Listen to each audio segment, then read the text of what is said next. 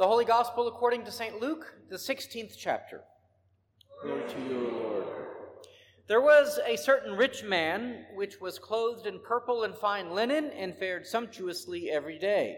And there was a certain beggar named Lazarus, which was laid at his gate, full of sores, and desiring to be fed with the crumbs which fell from the rich man's table.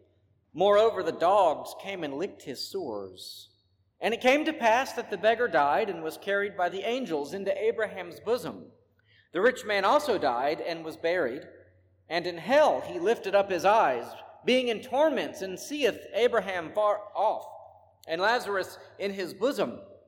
And he cried and said, Father Abraham, have mercy on me, and send Lazarus, that he may dip the tip of his finger in water, and cool my tongue, for I am tormented in this flame. But Abraham said, Son, remember that thou in thy lifetime receivest thy good things, and likewise Lazarus evil things. And now he is comforted, and thou art tormented. And besides all of this, between us and you there is a great gulf fixed, so that they which would pass from hence to you cannot, neither can they pass to us that would come from thence. Then he said, I pray thee therefore, Father, that thou wouldest send him to my father's house for I have five brethren, that he may testify unto them, lest they also come into this place of torment. Abraham saith unto him, They have Moses and the prophets, let them hear them. And he said, Nay, Father Abraham, but if one went unto them from the dead, they will repent. And he said unto him, If they hear not Moses and the prophets, neither will they be persuaded, though one rose from the dead. The Gospel of the Lord. To you, O Christ.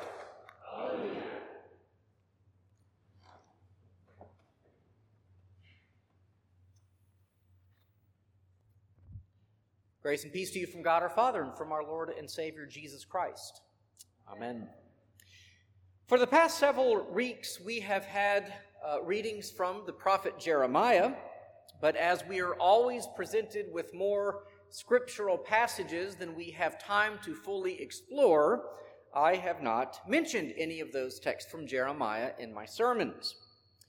Uh, in part, that's because the Old text, uh, Testament texts can seem so foreign to our own context that they, they take some time to sort of uh, set up or unpack. And the language sometimes can be uh, so dense that it is hard to follow. But our reading from Jeremiah today is actually quite easy to understand. It is about a very basic property transaction, but set in extraordinary times. Let's set the scene. Jeremiah 32, and by the way, Jeremiah is not written or compiled in chronological order, so different things happen at different times. But in Jeremiah 32, the nation of Judah is under siege. The Babylonian Empire is well on its way to conquering this southern kingdom of what we now call uh, the landmass of Israel, but at the time was called Judah. Uh, at the end of Solomon's reign, the, the kingdoms of north and south became split. The northern part came to be called Israel, and the southern part was called Judah. Jeremiah is writing about 150 years before another empire, the Assyrian Empire, conquered the northern kingdom of Israel. And the scriptures make it pretty clear that God would be so bold as to use a foreign pagan empire to conquer his own people. In Isaiah 10, we read, Woe to the Assyrian, the rod of my anger in whose hand is the club of my wrath. I send him against a godless nation. I dispatch him against a people who anger me, to seize loot and snatch plunder, and to trample them down like mud in the streets. And yet, later in Isaiah 10, when the Lord has finished all his work against Mount Zion and Jerusalem, he will say, I will punish the king of Assyria for the willful pride of his heart and the haughty look of his eyes. In other words, God will use an enemy of his people to conquer them, and then he will judge that enemy that he used for their haughtiness. Well, Judah, now again, 150 years later, after all of this has taken place, they should have learned from Israel's mistake. God could and would use a foreign empire to judge them for their idolatry.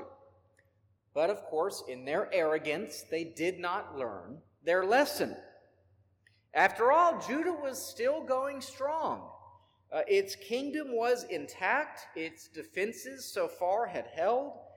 And actually, it wasn't even unanimous against all the prophets that Judah would fall. In fact, the vast majority of prophets had nothing but good news for King Zedekiah. They said that his, his kingdom was safe from foreign invasion. The reality was that Judah was in wretched shape.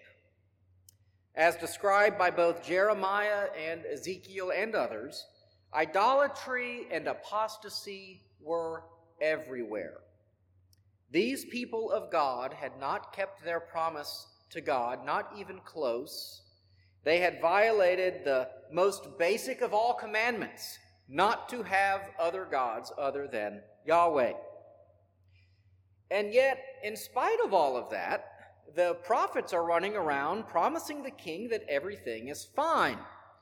Indeed, one of the more famous lines from the book of Jeremiah is when Jeremiah is saying to the king, Peace, peace, when there is no peace. In other words, the false prophets were going around saying, Don't worry, king, everything's fine, there will always be peace. Uh, that is what you call good news, but in fact, as we say, fake news. The king, of course, rewards these false prophets for their optimism, and he punishes Jeremiah for his pessimism, or as we would say, his honesty. Verse 3 in its fullness reads For Zedekiah, king of Judah, had imprisoned him, Jeremiah saying, Why do you prophesy and say, Thus says the Lord, Behold, I am giving this city into the hand of the king of Babylon, and he shall capture it. In other words, Jeremiah becomes a prisoner, a political prisoner, not of the Babylonians, but of his own king, the king of Judah, Zedekiah. Uh, and not because he's committed any crime, but because he is speaking the truth and the king doesn't want to hear it.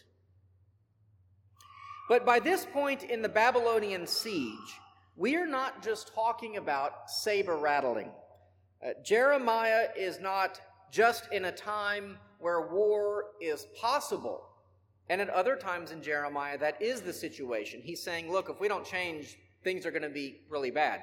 We're, we're past that stage. Now the, the, the war is on the, the not so distant horizon. Surrounding territories of Jerusalem have already fallen. Now, the temple has not been destroyed, Jerusalem has not been destroyed. Uh, that is going to happen in the year 586. We're still some time away from that. But this brings us then to this curious land transaction that sets the stage for one of the most hopeful messages in all of the Bible, in the Old or the New Testament. Jeremiah receives a message from God that his cousin, Hanamel, will come to Jeremiah while he is in prison, and he will offer him a piece of land for purchase. The cousin seems to be doing something nice for Jeremiah. He's reminding Jeremiah that he is, in fact, the, uh, he, he possesses the right of redemption for this land. But this land was, in fact, under siege. It may already well have been the property of Babylon through sheer force. It was a war zone, and there was no prospect at all that this land would ever return to its rightful owner. Now, that land was then as good as lost. Uh, I think by any objective standard, it was worth nothing at all. And yet, in our reading, there is this meticulous uh, following of this land transaction. I mean, it's like being at the, the realtor's office, the title company's office, and watching all the paperwork get signed. You know, it's like 500 signatures to buy this land. Jeremiah meticulously pays 17 shekels of silver, and he's very careful to safeguard and procure the deed. The deed is signed, and it is transferred over to Jeremiah in the eyes of many witnesses. And Jeremiah says to store the deed in an earthenware vessel, uh, not unlike the vessels that would have stored the Dead Sea Scrolls, which, as we know, preserved those documents for thousands of years. So he's saying at some point in the future, I'm not sure when, this deed is going to become valuable again, and I want it stored for a long time. Now, was Jeremiah doing this because he was a land spectator? Uh, was he hoping for a return on his investment? Was he buying cheap, hoping that once the Babylonians go, there's going to be a land rush and he's going to make a lot of money? Was he taking advantage of his cousin's pessimism? It's called buying the dip, right? You know, when the, when the real estate or the stock market goes down, you pounce. When everyone is negative, that's when you buy, you get it for cheap, and then you ride the wave up. Is that what he was doing? Did he even need the land or want the land? No. This was something like a public performance, if you will, by Jeremiah. He was making a point, and it is a profoundly hopeful point. It is summarized in our last verse from our reading from Jeremiah 32. For thus says the Lord of hosts, the God of Israel, houses and fields and vineyards shall again be bought in this land. Now, as much as we complain, and rightly so, about things like rising crime rates and a sense that our social order is not what it used to be or what it should be, um, we are not being besieged by a foreign army. We can scarcely imagine the fear, the hopelessness and helplessness, uh, the utter terror of a massive invasion by a foreign force, the terror of a painful and brutal death, of the destruction and theft of our families, uh, of the loss of our homes, and of course, the loss of our religious places and communities. But that was exactly Jeremiah's situation. All seemed lost. There was no point in investing in the future because there would be no future. But Jeremiah is saying, Yes, there will be. And he puts his money where his mouth is. He is saying if there is a time, well, God will, will destroy even the great Babylonian Empire, even the great Nebuchadnezzar. He will bring Nebuchadnezzar, in fact, to his knees, and Jerusalem will be restored. And that is exactly what happens. Now, it takes several decades. That's what the books of Daniel and Ezra and Nehemiah are largely about. Uh, in fact, I think it's in Daniel 4 that Nebuchadnezzar is literally made to go out of his mind and he ends up in a field with, you know, look like poor old Howard Hughes in the, you know, like early 70s with long hair and long claws and everything, and he's lost his mind. And then his mind is restored, and Nebuchadnezzar gives a great testimony to the God of Israel that he is the true God indeed. But that couldn't have been imagined at the time. Now, in our own time, in our own day, God does not promise us that life will always be easy or that we will always have or get what we want. There are still many uh, false Christian prophets, I'm using the word prophet very loosely there, who say, Peace, peace, when there is no peace. Do not listen to such false prophets.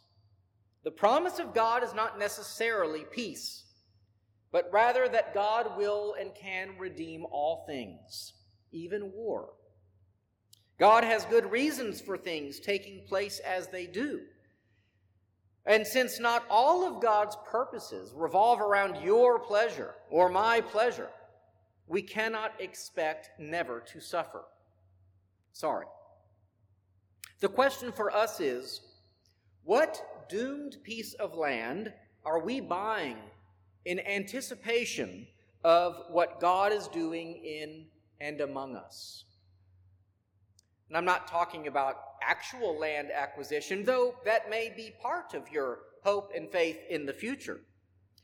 But I would say let's look at something like maybe the most important measure of having hope in the future, which is having children. One of the clearest signs that we are losing hope as a culture is our low birth rates. And there is great cynicism and negativity about the future.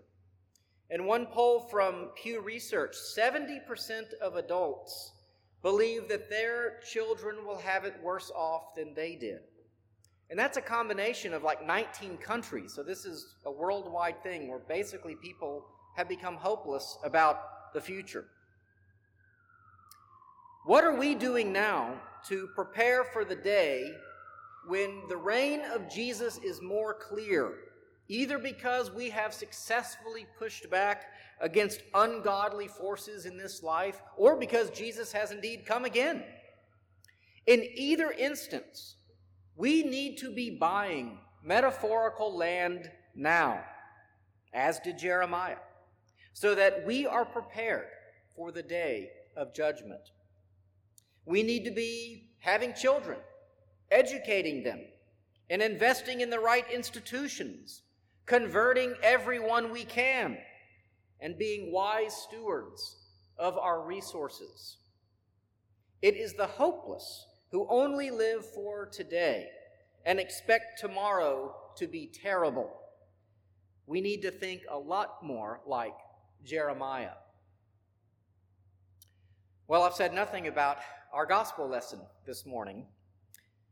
But surely the rich man lived only for each day, and he did no planning for God's judgment. When he asked if he could warn his brothers, Jesus says, Hey, if the word of God is not enough, even a resurrection from the dead will not help. Well, in Jeremiah, the word of God is clear God redeems all suffering in this life or the next. So live as though that is our reality, as did Jeremiah, from a prison cell in the middle of a siege, no less. Trust that God will provide for us a time again when all will be right with the world, having been redeemed by God. Amen.